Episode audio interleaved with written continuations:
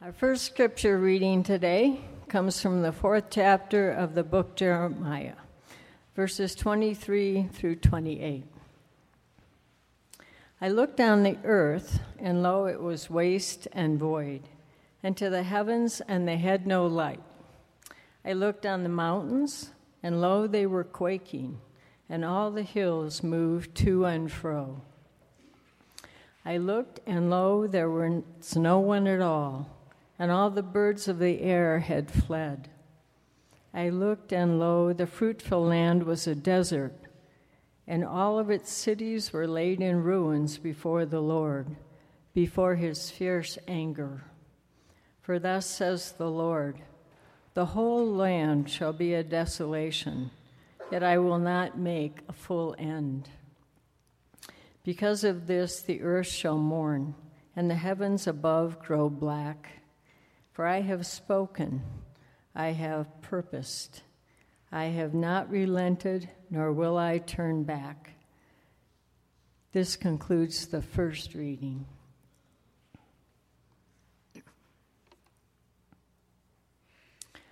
Our second scripture reading comes from the 40th chapter of the book of Isaiah, 30, verses 30 through 31. Even youths will faint and be weary, and the young will fall and be exhausted. But those who wait for the Lord shall renew their strength. They shall mount up with wings like eagles. They shall run and not be weary.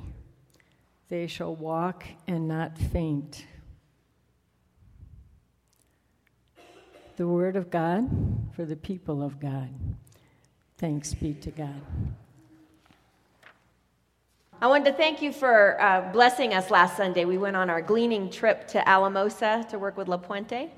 And our gleaner group was uh, seven of us. The youngest was 60, the oldest was 87. So, so just so you know, mission work is not just for young people. So we did a, we were a fantastic group. And we, I'm trying to make this um, not like the fish story, like every time I tell it, it, there's another pound I've added to the pounds of potatoes we've gleaned, but almost 200 pounds, wasn't that right? Where, where are you, team? 200 pounds of potatoes we gleaned at La Puente. And we gave it to their soup kitchen or their pantry so that folks could have food for the upcoming month. And um, so just thank you for your blessing for that. Um, we are a Just Peace church. So, what does the he- in the heck does that mean? United Church of Christ had the audacity in 1985 to declare that shalom, peace with justice, is possible. We as a congregation adopted the Just Peace designation in 2017. Being a Just Peace church means that we will seek the unity of justice and peace as shalom as the only way that peace is possible. Just Peace has sponsored compassionate communication classes, affinity groups for immigration issues, and partnership with the Sanctuary Coalition, and an affinity group for environmental justice that meets today after the second service. Other affinity groups will emerge as interests arise. So if you have an interest that you would like to gather around, be sure to talk to me or Rich Law, and these small groups will become the seed beds of transformation as we learn from one another about an issue and explore possible actions of social justice. One such action was the climate strike that happened on Friday. Members of FCC were present at City Hall with hundreds of students and young people for the Colorado Springs Climate Strike Friday. It was powerful. Listening to youth speak out on behalf of the earth as they carried signs. One of them said, I'll be 21 in 2030. You will die of old age, and I will die of climate change. Young Swedish activist Greta Thunberg arrived Friday morning in New York and spoke in front of tens of thousands of people with the Statue of Liberty in the background. This adolescent cries out for the anguish of the earth like the prophet Jeremiah cries out for God. Will we hear her? In Jeremiah, the people have abandoned God. In Isaiah, the people feel abandoned by God. Relationships are that way, aren't they? They take work. Sometimes we feel very connected, and other times disconnected. And when that happens, we need to speak up or cry out or reconnect and stay in relationship. Sometimes we need to repent and say we're sorry, hear the hurt, have compassion, offer forgiveness, and value the relationship. We need to heal trust and renew bonds, establish a new basis of relationship as we grow through the, ups and the downs of relational life. Well, how did you feel after hearing that passage of Jeremiah about the void, the desolation? Right now, I'd like you to turn to your neighbor or think about it if you're not around anybody, but think to yourself and complete the sentence. When I consider the condition of the world, I turn to your neighbor.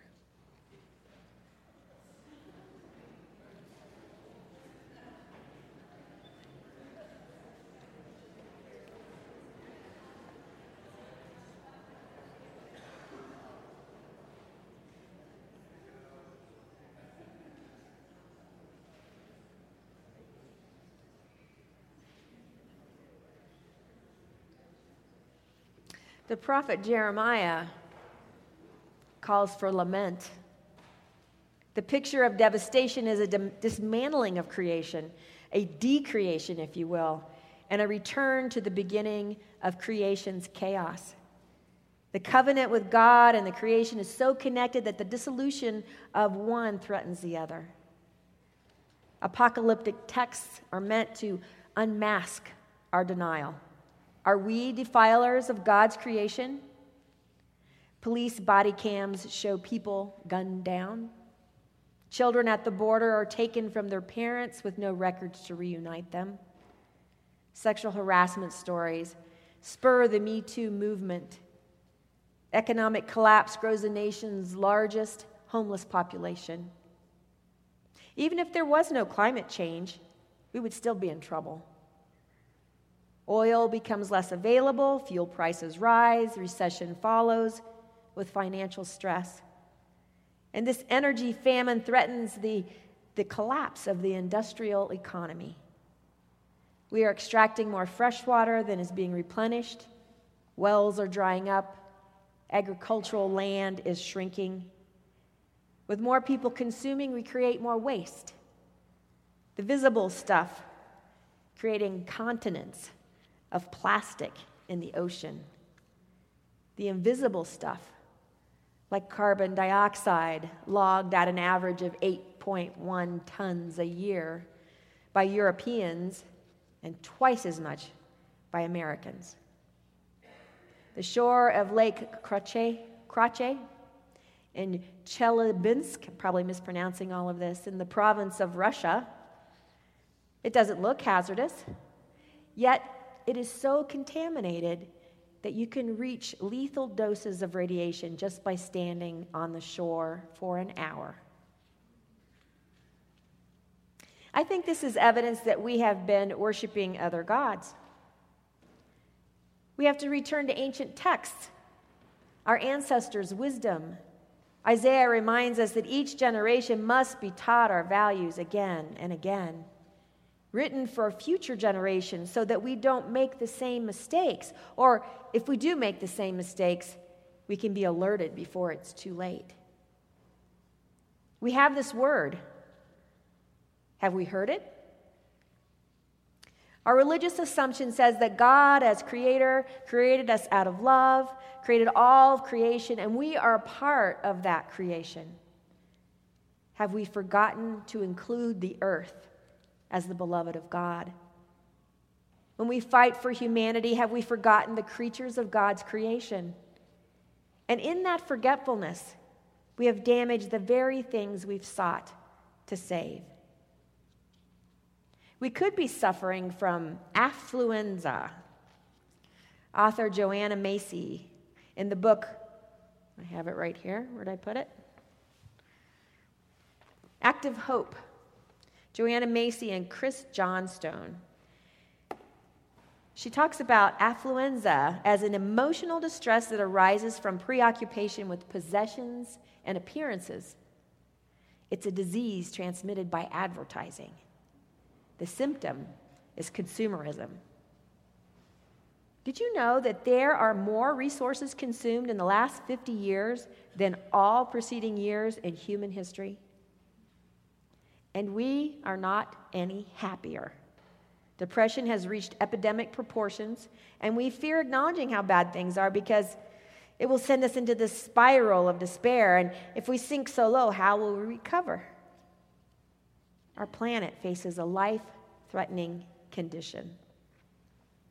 Honoring our pain for the world is a way of valuing the world. Sorrow ripens in our hearts, making good, rich compost out of our grief so we can learn from it and enhance our larger collective knowledge. Guilt is a corrosive, a corrective feeling that indicates that our actions are not aligned with our values. Thich Nhat Hanh was asked, What do we need to do to save our world?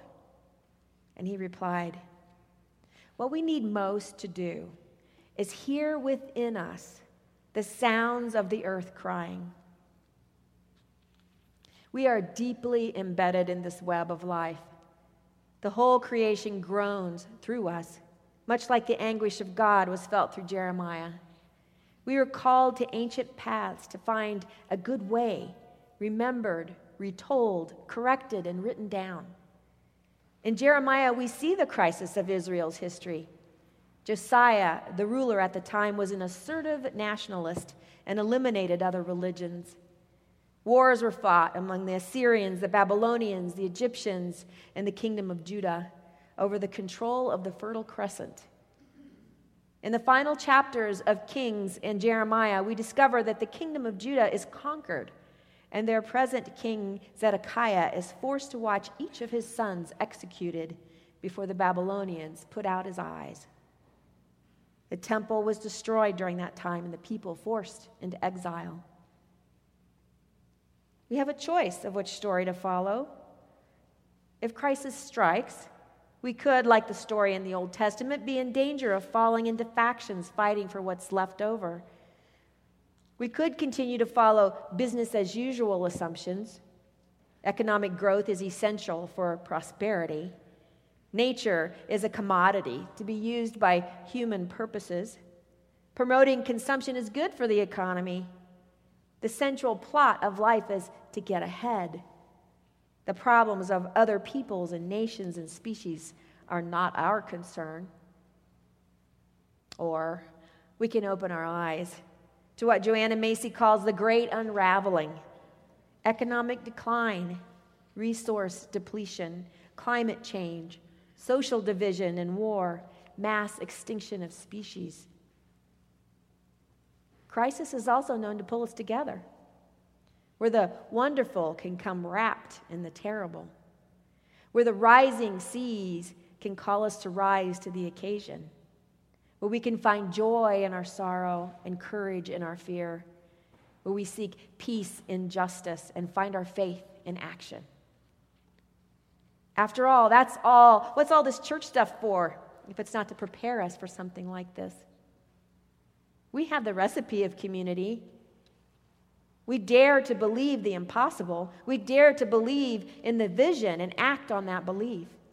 We at FCC work at cultures of care and nonviolent communication and spiritual formation. There are plenty of ways to tend your soul in the ministry fair next week. Come check it out in between the two services. What if the crisis leaps us into an evolutionary shift. It's happened before. The agricultural shift to the industrial shift changed the whole way of life and the way people looked at themselves. Why not shift to an ecological revolution? Corporate and governmental decisions are based on just a few years, hardly even decades.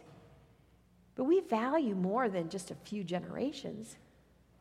When we look at our, our family tree, I don't think we're willing to draw a line at some future generation saying that that one no longer matters.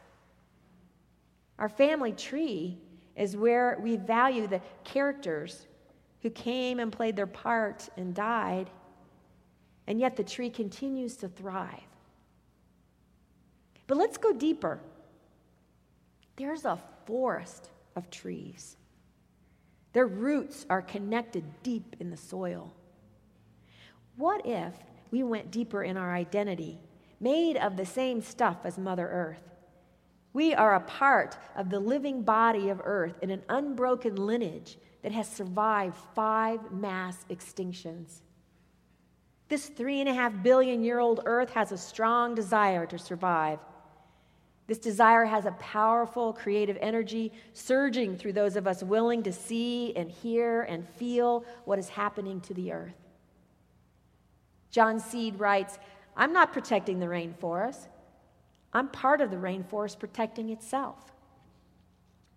We can align with the well being of the world and allow that creative energy to act through us, where we see community in all of life, in the trees and the insects and the birds, as our extended family. That's a Christian value that's part of our religious heritage. In Genesis, in Genesis, there are two creation stories, and in them, we are the guardian and the gardener of creation. We are given responsibility for the well being of the earth. And that creation was beautiful and a household of creatures meant to live and thrive and multiply. And in that story, we fell away from God in our original vocation. In a sense, we overstepped our boundaries and lost our job. And if the fall away from God is a fall away from our original vocation as creation's gardener, then salvation means the return to it. Even the Sabbath day and the sabbatical year included domestic and wild animals, and even the land itself is beneficiaries of Sabbath rest. We are called to feed the hungry give drink to the thirsty, welcome strangers, clothe the naked, care for the sick, and visit those in prison. Climate change will devastate all of those. It already is. In the book of Revelation, the prophet describes a new heaven and a new earth, and that vision isn't somewhere else.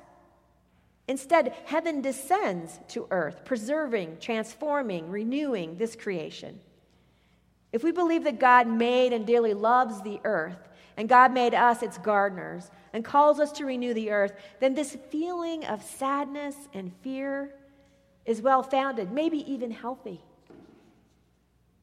Because it's up to us to pay attention to it, and we can let it motivate us. We can be activists for God's earth. And that doesn't mean just campaigning and marching and protesting like we did on Friday, though all those things are really, really helpful.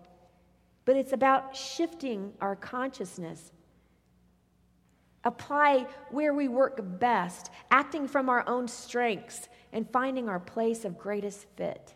Finding where Frederick Buechner calls the where our deep gladness and the world's deep need meet. And I can guarantee you that activism offers a far more reliable path to a satisfying life than consumerism. So, in the light of the youth, of climate change and strike, the climate strike, let's hear Isaiah 40 again as a call to us today. Can you repeat after me? Even youth will faint and grow weary. The young will fall exhausted. But those who wait on the Lord shall renew their strength. They shall mount up with wings like eagles. They shall run and not be weary. They shall walk and not faint. Let the people say, Amen.